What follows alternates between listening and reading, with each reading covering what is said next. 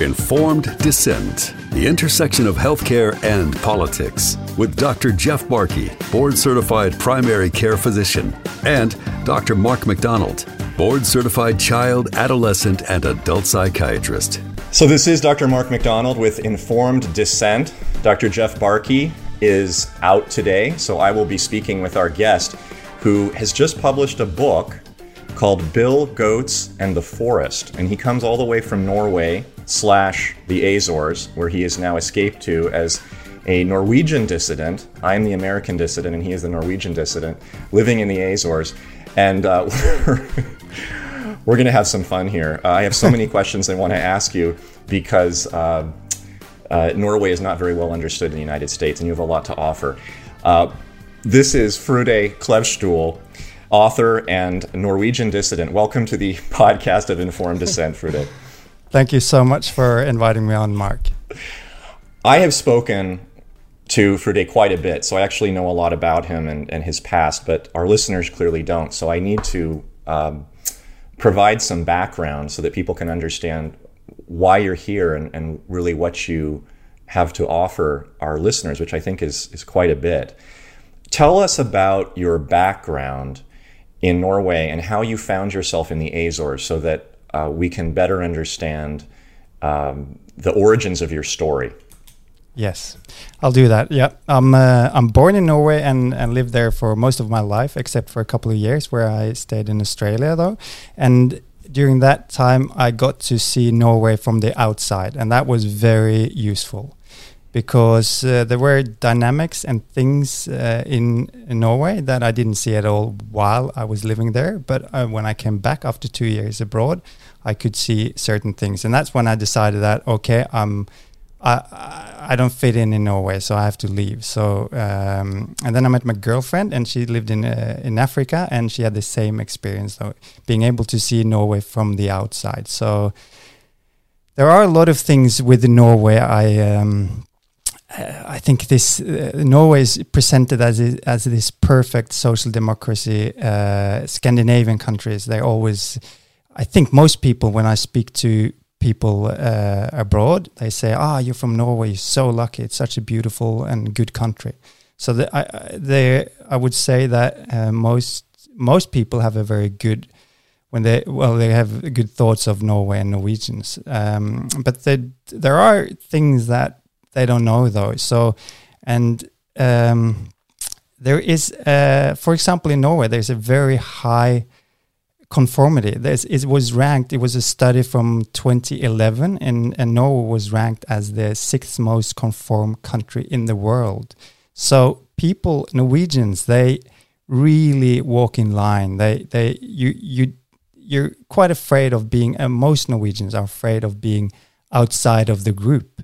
So uh, there was also a study from um, 2014 that uh, looked at the freedom of expression, and, and they saw that nine out of ten Norwegians they did not dare to write what they meant on, on social media, uh, on the internet. So and these kind of things you notice when you're there like for a while and if you try to walk against the group if you try to say something that is not the main narrative if you try to question the agenda in norway you are brutally taken down by the group so it's a very interesting phenomenon because the uh, the way I look at it is almost as the group, the, the Norwegians. If you if you criticize anything, they almost work as a sort of state police, protecting uh, Norway and all the Norwegian values. And um, so these are the reason why we wanted to leave. And this was before the so-called pandemic started. Uh, but when uh, when 2020 happened. Uh, it was even more uh, relevant. What like all these dynamics. This we talk about the law of the jante. Uh, my girlfriend has written a book about that, and uh, it's it's a, it's a law that explains how the group controls everyone else. So you shouldn't think you're something. You should you should just fall in line. And and when COVID happened, for example, we we started questioning this because it didn't it didn't make sense. And and at that time, we were in the beginning of 2020 we were in thailand and we had planned to stay there for two and a half months and when everything started uh, we looked at norwegian news so we, had, we read new norwegian newspaper and it was very interesting being in thailand and asia we also traveled to singapore and uh, indonesia so we were in the in the part of the world where the news said it's a lot of covid happening there and what we heard in the news and what we saw on ground was very, very different. So immediately we started questioning this. Well, what is this? It doesn't make sense. And also, uh, I have sort of an interesting story, I think, that sort of shows the difference in mentality of Norwegians and the Asians, though, because when we travel in Asia by plane, at that time, it was in March 2020, it seemed like the, the propaganda hadn't reached those countries yet. So it was quite chilled and relaxed, even even in like Singapore and, and uh, especially in Thailand and Indonesia. We just had to fill out a form saying that, oh, we don't have a fever. And they checked the temperature and everything was fine. And uh, but then the Norwegian government wanted all the Norwegians to come back to Norway. Uh, so the Norwegian, uh, the um, insurance company we had, they contacted us and said, "Oh, your insurance uh, won't be valid unless you come home in like we got a few days to go home." And I tried to argue that, uh, but according to statistics, there are uh, a lot more COVID infections in Norway than in this part of Thailand where we're at. So, does it really make sense to cram all the Norwegians in Thailand into small planes uh, if this virus is so dangerous and go back and share the same toilets for 11 hours. But yeah, we just had to go back. And it was when we came, when we landed at the Gardermoen, the, the Oslo airport. Um, we were the only plane was late at night and it was uh, end of march 2020 there wasn't a lot of uh, traffic there uh, air traffic. So we were the only plane landing at this small airport. Uh, we went out of the plane and there on the ground there was the, uh, marked with red tape. There was a line. And then you had the um, the homeland security standing in like tactical gear and yelling at us, everyone in on one line, keep your distance. And it was such a shock because there we had been in the like so the same small airplane sharing the same toilet for 11 hours. And then just when we came to Norway it was like what's going on? What's happening? What happened to this place? And the same thing we had to go through uh, you have to go through the tax-free area when you to pick up your luggage and there was another guy just yelling at us like keep the distance! And we i remember me and my girlfriend and another girl we just looked at each other it's like what's going on? What's happened? And I, what you saw in this covid era you saw that a lot of the a lot of Norwegians they have a lot of tension and aggression under the surface that they that you don't notice as well but in this day and age they were allowed to be angry and like yell at people because it was a good thing to do. It was you were the good citizen if you yelled at others to keep their distance. If you didn't keep your distance you were not walking in line. So it's uh, it, it was a very shocking experience that and uh, then we just realized we have to we have to move as quick as possible to have to leave the leave this country because we we did question question their agenda and uh, uh, we didn't we didn't believe all what the government told us and yeah, it's it's uh, it's a high degree of compliance in in Norway. As I said, it's a very conform country. They don't dare to speak their mind, and um, there was a survey, uh, I believe, for it was a Wellcome Trust Global Monitor, and you find this data on um, ourworldindata.org. So it compares different country and countries and uh, how big percentage of the population that trust their government. And in Norway, according to this uh, report, uh, numbers from 2020, 94.3% of all Norwegians, they just blindly trust their government. So there was only one. There is only one country that uh, was higher than Norway, and that was Uzbekistan with 94.5 percent. So um, yeah. so you have two countries, Norway and Uzbekistan, that are on the same level of compliance, while Americans, by and large, see Northern Europe to be a free country, state, a free region, with uh, a great degree of sensitivity and openness and uh, cooperation between the people and the government. But there's a dark side. And your story that you just told, your personal story, really matches a lot of the stories that I hear here in the United States. There really isn't that much difference if you look beneath the surface.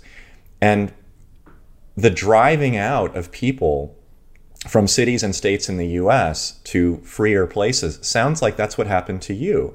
You were driven out of your, your home country because of this upsurge in insanity, irrationality, hysteria, etc., and led you to make your way to an island in the Atlantic Ocean, uh, which is the Azores, which is owned and, and managed by Portugal.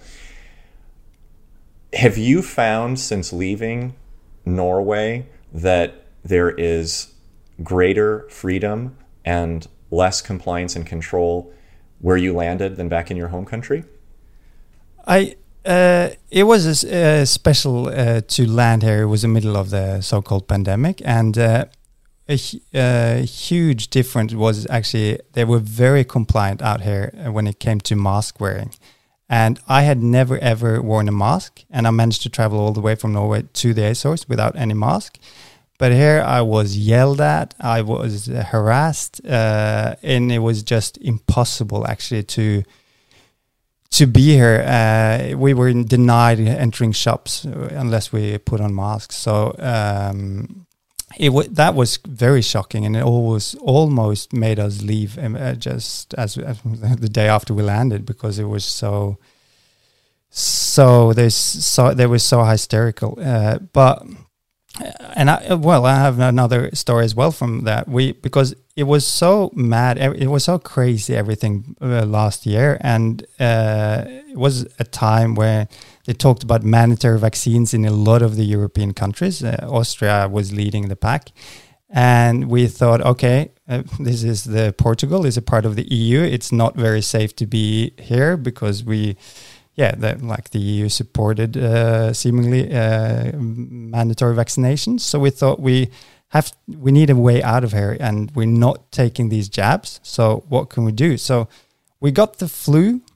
Me and my girlfriend both got the flu. So we thought, okay, let's uh, check check it with a hospital because if you have make a positive test, you would get a green card kind of thing, green vaccine passport for half a year. So we thought, okay, we need that to to be able to escape if we if it we, it comes to mandatory vaccine, vaccines. And so we went there, and we both tested positive for this COVID um, uh, SARS-CoV-2 virus. And um, what happened here? that's also it shocked me. Uh, actually, the day after uh, I tested positive, they sent two armed police officers to our house.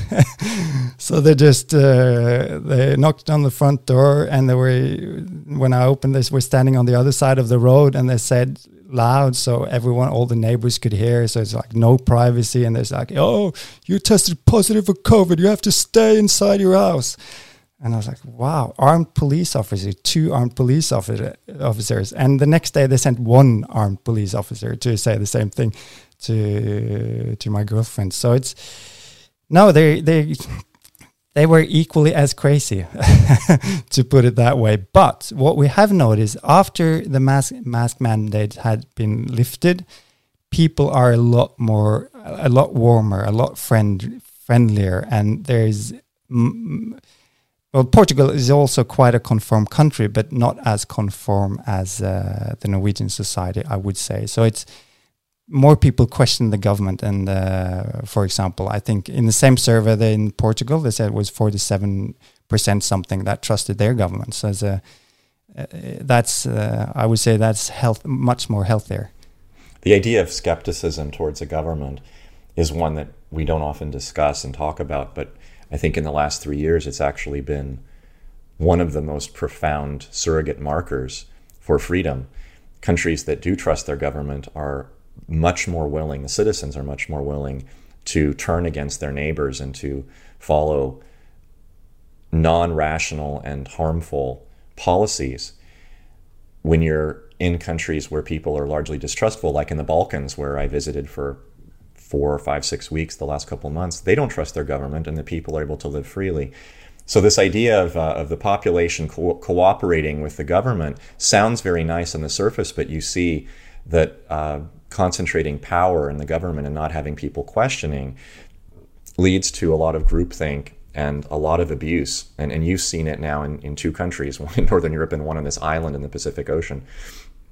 That yeah, podcast that, that you started a few years ago, I, I find uh, really interesting. And I, I want you to to share a bit about the podcast that you started with your girlfriend, what it's called, mm-hmm. and why you did it. Right. It's it's called Anti Jantepodden. So it's a podcast anti the, the the law of Jante is what I mentioned uh, earlier. It's the sort of the law you have to that uh, the people in Norway do follow. They follow the group kind of thing. So we had a podcast uh, anti Jante. They like do not follow the group. Do start thinking yourself. So uh, it's my girlfriend who wrote a book in Norwegian uh, about the Norwegian society and about this law of Jante. And uh, she realized uh, after she published this book that there's so many topics you can talk about. So we decided to start this podcast interviewing people that experienced uh, the being bullied by the group. That's what a lot of people are in Norway. So we had one. Uh, we started with a guy that's quite well known in Norway, and he he was on a lot of television shows. He was like, um, yeah, people, most people, Norwegians know know this guy, and he he didn't believe in this uh, COVID narrative, so he was uh, protesting against it. So he burned a um, mosque in front of the parliament, and that created huge reactions. And and he lost all his jobs. He, he, people hated him.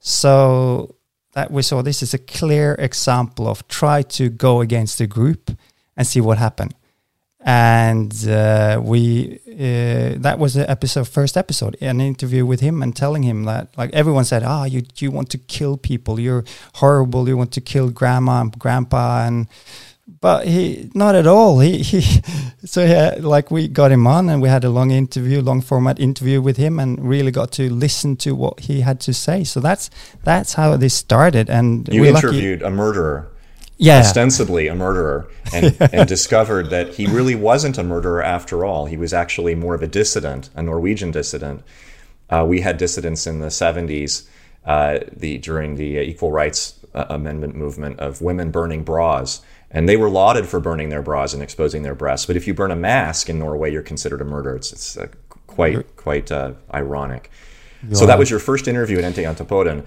uh, of was, this man who burned a mask, and and that yeah. launched you into a, a whole series of, of, interviews. What what happened after that, and and where did you go with this podcast? Uh, we we got in contact with a lot of interesting people that actually dared to speak out. We had doctors on and uh, researchers, some people, uh, one guy that worked with the mRNA technology in Norwegian. Um, we had economists. So we got on a lot of uh, guests that I actually had a very different view to what was going on uh, compared with the mainstream view. And we were lucky. We also had you. You were guesting our podcast for one episode. So that's right. Uh, and we, so we had some international guests as well. Uh, for example, Patrick Wood talked about technocracy, and he he discovered some, or I mean, he shared some very interesting news about uh, the, the um, relation in between the uh, globalist agenda and Norway. Uh, I can just briefly mention that here as well because we have a that's things that we discovered during this process. That he talked about uh, Gro Harlem Brundtland which is a former Norwegian prime minister, and um, she was a director general at the World Health Organization as well, and she chaired the Brundtland Commission, and and she is considered by uh, Patrick Wood, which is uh, he's the world expert expert on technocracy, so she is considered considered the mother of the sustainable development economic model. So uh, there are a lot of ties in between what's happening now and Norway, and also there's a coalition called CEPI. They're uh, developing vaccines or so-called vaccines, and it's the World Economic Forum, it's the Wellcome Trust, it's the it's uh, Bill and Melinda Gates Foundation, and Norway. So it's all sort of there's a lot of ties in between what's happening these days, a guy like uh, Agenda 2030 and what's going on, and Norway. So we got to speak to a lot of very interesting people that had uh, good information to share and. Uh, we became one of the more popular uh, podcasts in Norway. Actually, it was ranked among all the podcasts the Norwegian listen to on Spotify, which is the biggest uh, podcast platform in Norway. So we were ranked very high there, but. Uh, that was until we had one doctor on that. Uh, he said he was warning against child vaccinations.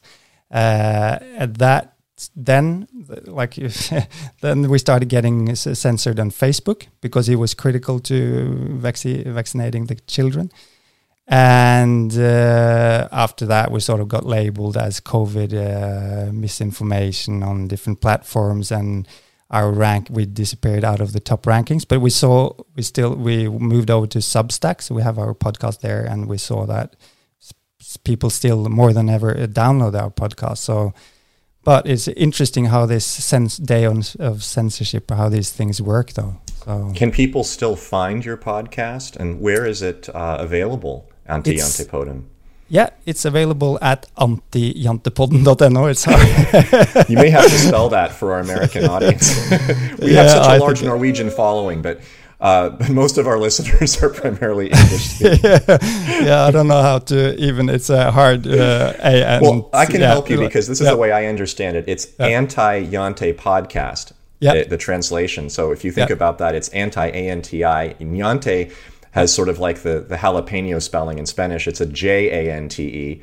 So it sounds like a, a a Y, but it's a J, Ante Yante, and then Podden, P O D D E N, means podcast. Is that yeah. correct? That's what you taught that, me that when I yeah. went on. So it's called Anti Yante Podcast, Anti Yante Podden.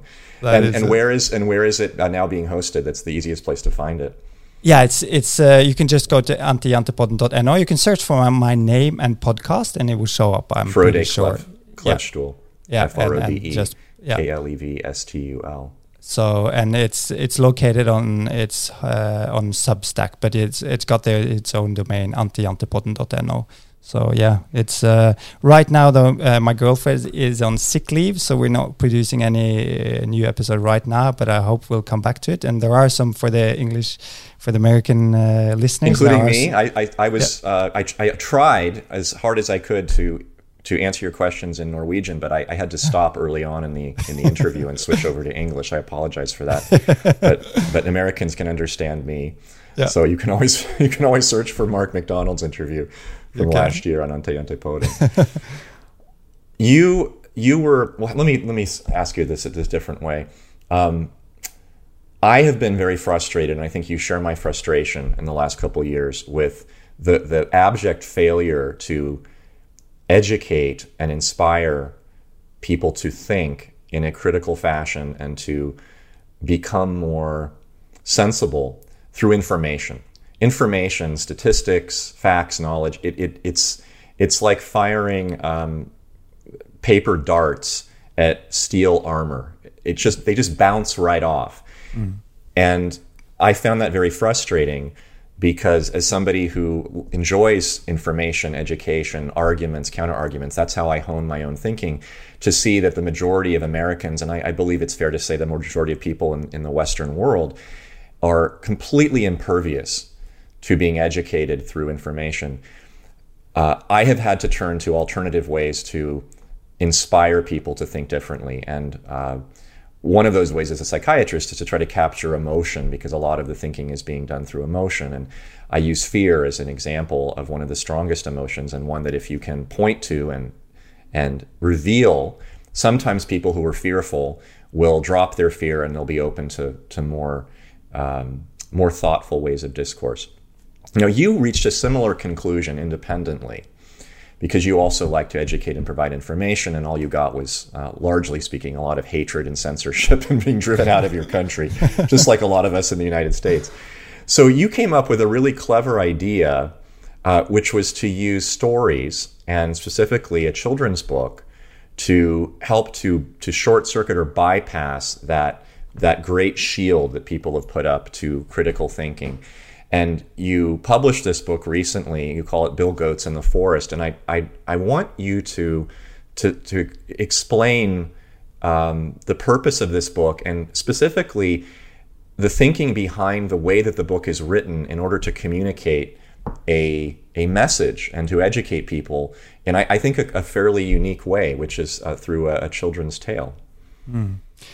Yeah, that's um, it's quite interesting because this story, uh, as as you said, I, I, was very much. I was very frustrated that people didn't want to listen, and it was one day when I was out running in the in the forest when I lived in Norway. This story just came to me, and uh, I immediately realized that this is this is the way I can present this information, and um, because we have a very strong tra tradition with fairy tales in in Scandinavia, so. Um, I, uh, I, when I was a kid, and my dad used to read fairy tales to, to me, and then uh, later on, I realized all a lot of these fairy tales there have a deeper meaning. They, it's not just some trolls, and actually it re represents something. A lot of these fairy tales. And you mean and trolls in the classical fairy tale sense, not not internet trolls on social. Oh yeah, the classical trolls. Yeah, the classical troll. Yeah, yeah, the classical troll.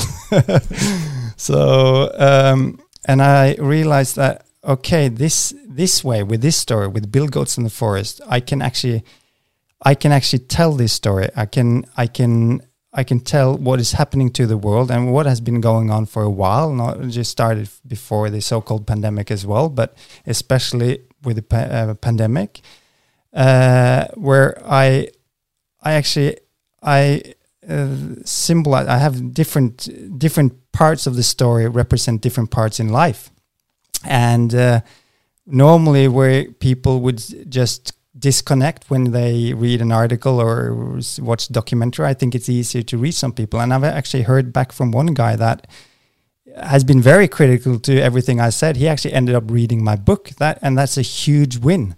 So, that is a uh, huge win. Yeah. Because we're, we're often speaking to, as we say in, in the United States, preaching to the choir.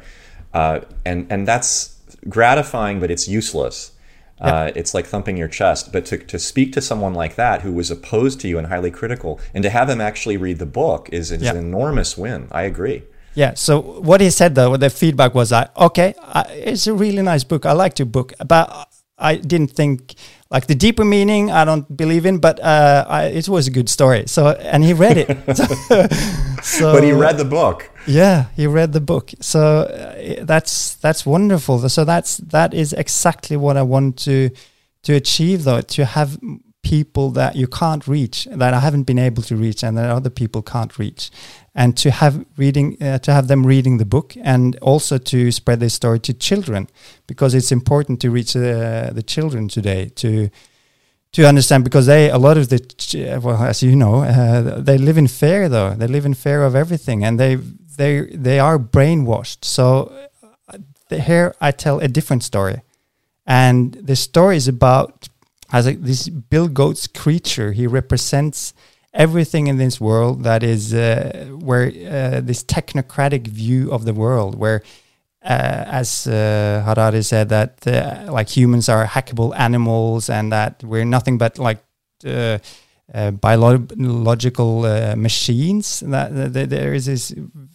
cr crazy unnatural view that a lot of people and groups have at the at the human race and at this world that everything can be controlled and tracked and manipulated. So the Bill Goats creature is representing that way of thinking, and I believe, I strongly believe that that will never ever win in the end because it's against nature. It is unnatural. It cannot win. The question is though, how many uh, people will die in the making and in the story though how many tr trees because the trees represents the opposite part there's sort of you have the goats versus the trees or versus the the forest though. So um, uh, but just that i have at least i've heard that one person that really were not supporting my way of looking at things had read the book is uh, yeah it's great. So i and I, people have i've actually shipped this book even to china. And i never would expect to it's only one book to china though but still that's that's wonderful but it's expanded well beyond norway and the azores it has um, likely because it is more accessible than a uh, intellectual tract that's you know 200 pages of dense text that, that really only reaches a few as i said probably choir members who've already been converted. This book uh, is is a, a illustrated book. It has uh, pictures, drawings, uh, as well as as words. Um, did you draw the drawings as well as write the words?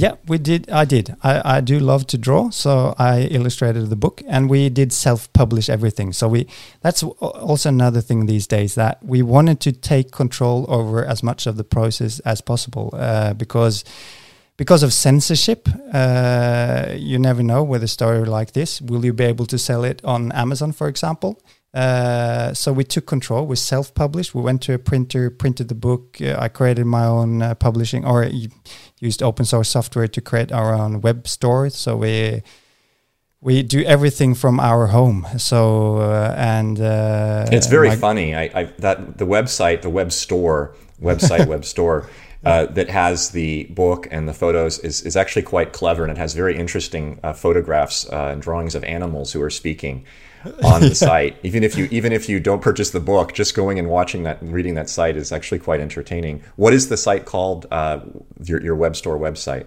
It's uh, billgoats.com. Billgoats.com. Very easy to remember. Yeah, that's easier than Anti Jantepodden. it is, and it's also in English. Yeah has the book been attacked, censored?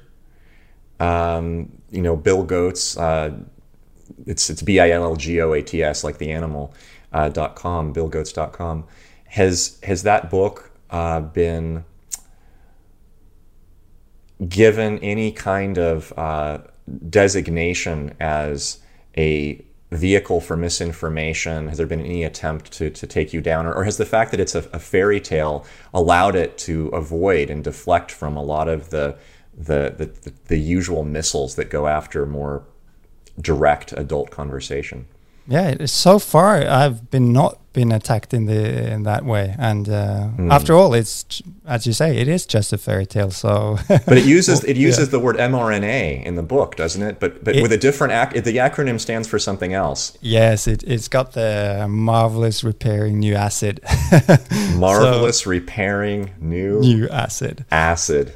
Yes. Oh so it's uh, a lot of these, like the trees are put in lockdown and in isolation, and uh, yeah, there are a lot of parallels to what has been uh-huh. happening. So, but uh, no, so far I have not been taken down. Uh, of course, in this day and age, I'm not very surprised if that happens.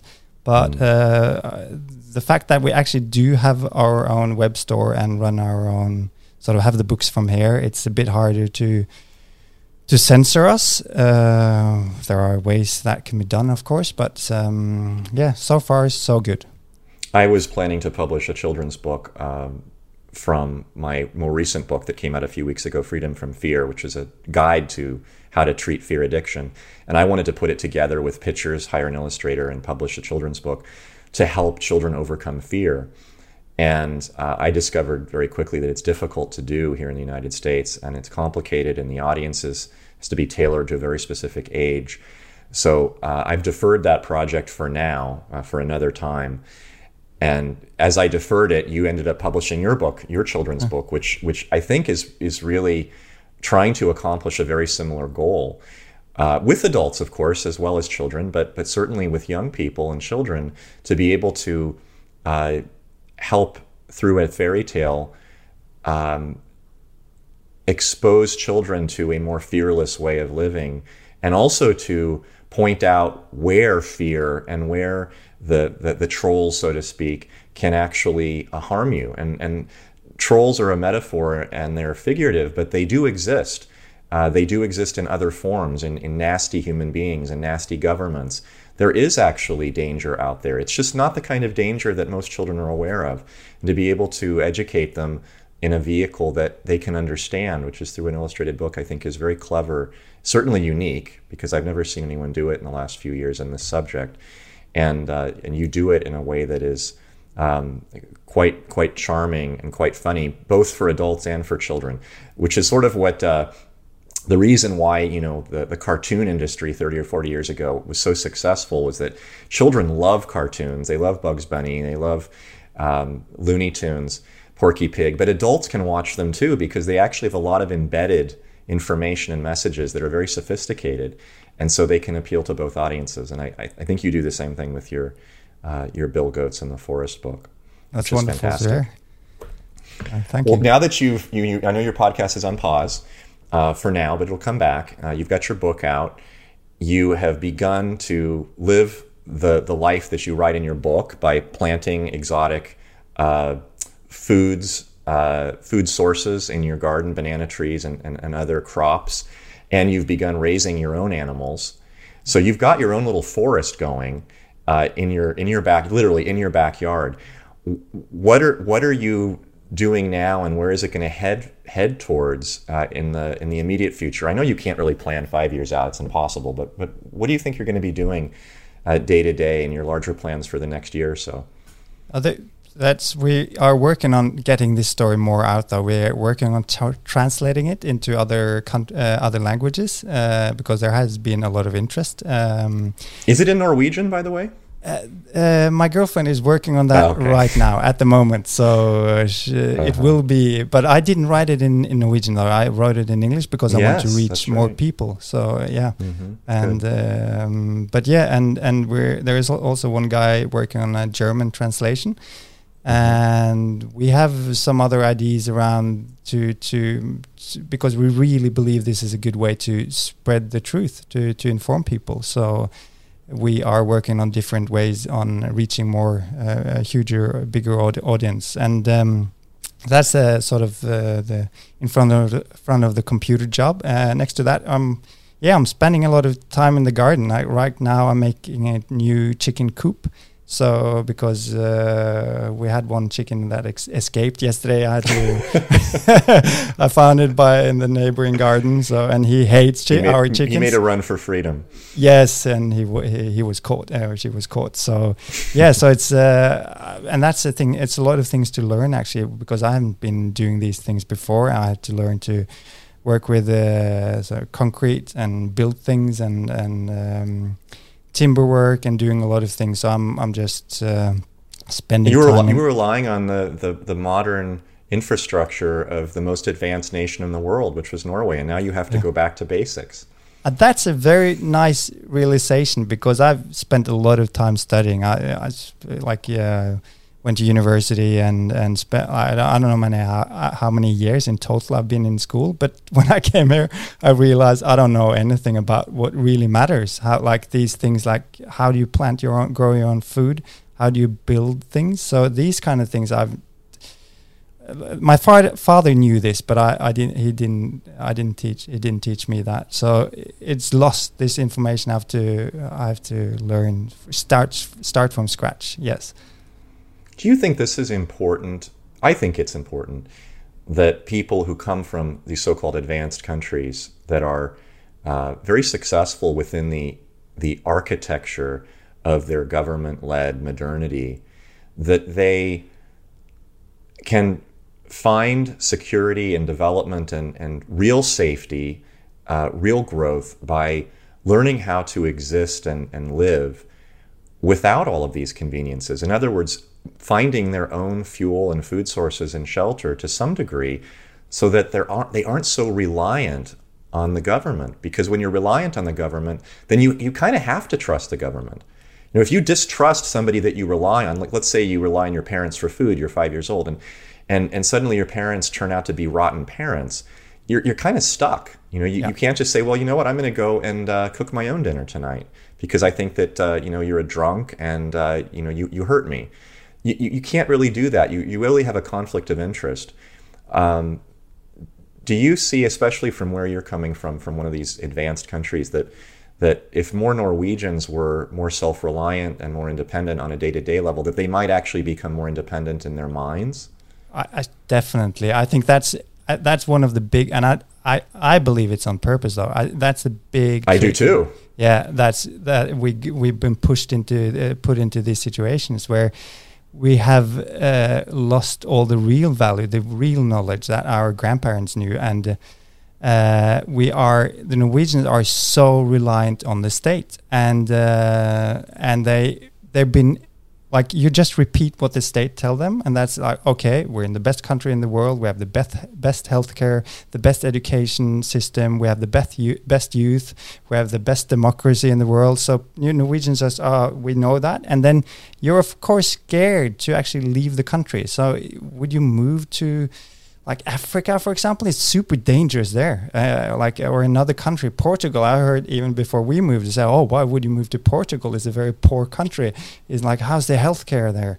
Sort of, but yeah, there's a private hospital here on the island even, so it's uh, it's brand new. So, the the but in this way you are put into a prison and it's it's as a like it's a prison without bars. You don't realize you are imprisoned but you are in your mind. So it's also the the drawing for our podcast antiant uh, podden is a drawing i made where you see that some hands are holding you uh, tight uh, like your your thoughts. You're you're you're imprisoned in your mind. And um, i think that's that the the Scandinavian model has been very very successful in just that. So the people they rank as they like as I said like the happiest country in the world. They answer they're very happy, and if you if you question them, they like if you ask them, they say they are happy, they're, they're content with their lives. But when you look at, for example, the sick leave in Norway, you have a lot of people are I think. Um, four out of 10 people, 40% of people are on sick leave because of uh, medical conditions that cannot be ex explained. So, like fatigue, they're just tired. You have a lot of these things going on under the surface. And um, yeah, I, I, I think it's. I think it's a good and you Americans should really look to what is happening in Norway, and you, I, I believe you should be very scared you going in that direction. And on that note, actually, we have a on the Norwegian official broadcasting channel, we had a program called uh, "This Is the Way Norway Is Like," and actually in Norway they made an appeal to Americans. So because Norwegians they have this view, or Norway they present America as like, yeah, it's okay. Biden is good, but uh, Trump is cra- was crazy, and uh, the Clintons are good. Obama is good. He got the Nobel Peace Prize by uh, Norway, gave him that in 2009. By the way, thank you, Oslo. So, That's Sweden, but still, yeah, so, the same idea. Yeah. So uh, uh, no, yeah, that's uh, Norway, Oslo. So, but um, is it? I thought I thought Oslo was in Sweden. Am I? No, am it's I not. Uh, it's the capital of Norway. Yeah. Oh my goodness! I'm yeah. so embarrassed. yeah, that's the. and I know more than most first. Americans about those countries, and here I am quoting Oslo is in Sweden. Uh, okay, go ahead. Yeah, and and we created this. Um, this show, this this way is Norway like, and they made an appeal for you Americans, and I thought I'll read some of that to you, to you now, and I think it's outrageous, but it it just shows, and you can find this online, you can search for it. So it's what they say in this show though is is a, a, an appeal from Norway to the U.S. And they say that like 250 years ago, you Americans inspired the world to fight for freedom, but America took the wrong turn. And you got stuck with the childish idea that a strong state limits your personal freedom. And you Americans have ended up frustrated and angry. Once upon a time, America were the shining city on top of the hill. But now Norway have taken this place. It's time to swallow your pride and do what we have done in Norway. Build a strong government. You know what, Frode? This is this is a perfect statement to end on because I think that you know you and I agree on a lot. We've seen very similar problems and to have a country like Norway that Americans idealize and idolize behind the scenes say something like this reveals that the cooperativity and the happiest nation on earth mentality really hides a very dark, authoritarian, and despotic way of thinking, which we pursue, we Americans pursue, really at our peril. And we really need to start to think more critically about the values of small government independence, real freedom, and not rely on being taken care of by a paternalistic government that ultimately will cage you up like those chickens in your backyard. We shouldn't be living like chickens. We humans shouldn't be living like chickens, but that is where we are heading if we, America, and other Western countries don't heed this warning. I am so grateful to have learned the truth about the Northern European countries and about Norway specifically through you and your girlfriend, because I was one of those very naive and uneducated people about those nations and believed wrongly that there was actually more freedom than there was in the Anglophone countries, and uh, that's certainly not the case. Uh, Bill Goats, the book, Bill Goats in the Forest at billgoats.com, B I L L G O A T S. Dot com is where you can find uh, Frode's book. It's a wonderful narrative. It's great for children. You can order multiple copies, and I believe it can be shipped anywhere. Is that right? That's correct. We ship worldwide. all around the world, so you don't have to be stuck on Amazon delivery schedules, uh, even if you're outside the United States. Uh, certainly within the United States, it's uh, it's available as well. Uh, Frode Klevstol, thank you so much for being part of the podcast and promoting and explaining your new fairy tale narrative, Bill Goats and the Forest. Thank you. You've been listening to Informed Dissent with Dr. Jeff Barke, board certified primary care physician, and Dr. Mark McDonald, board certified child, adolescent, and adult psychiatrist. Informed Dissent, the intersection of healthcare and politics.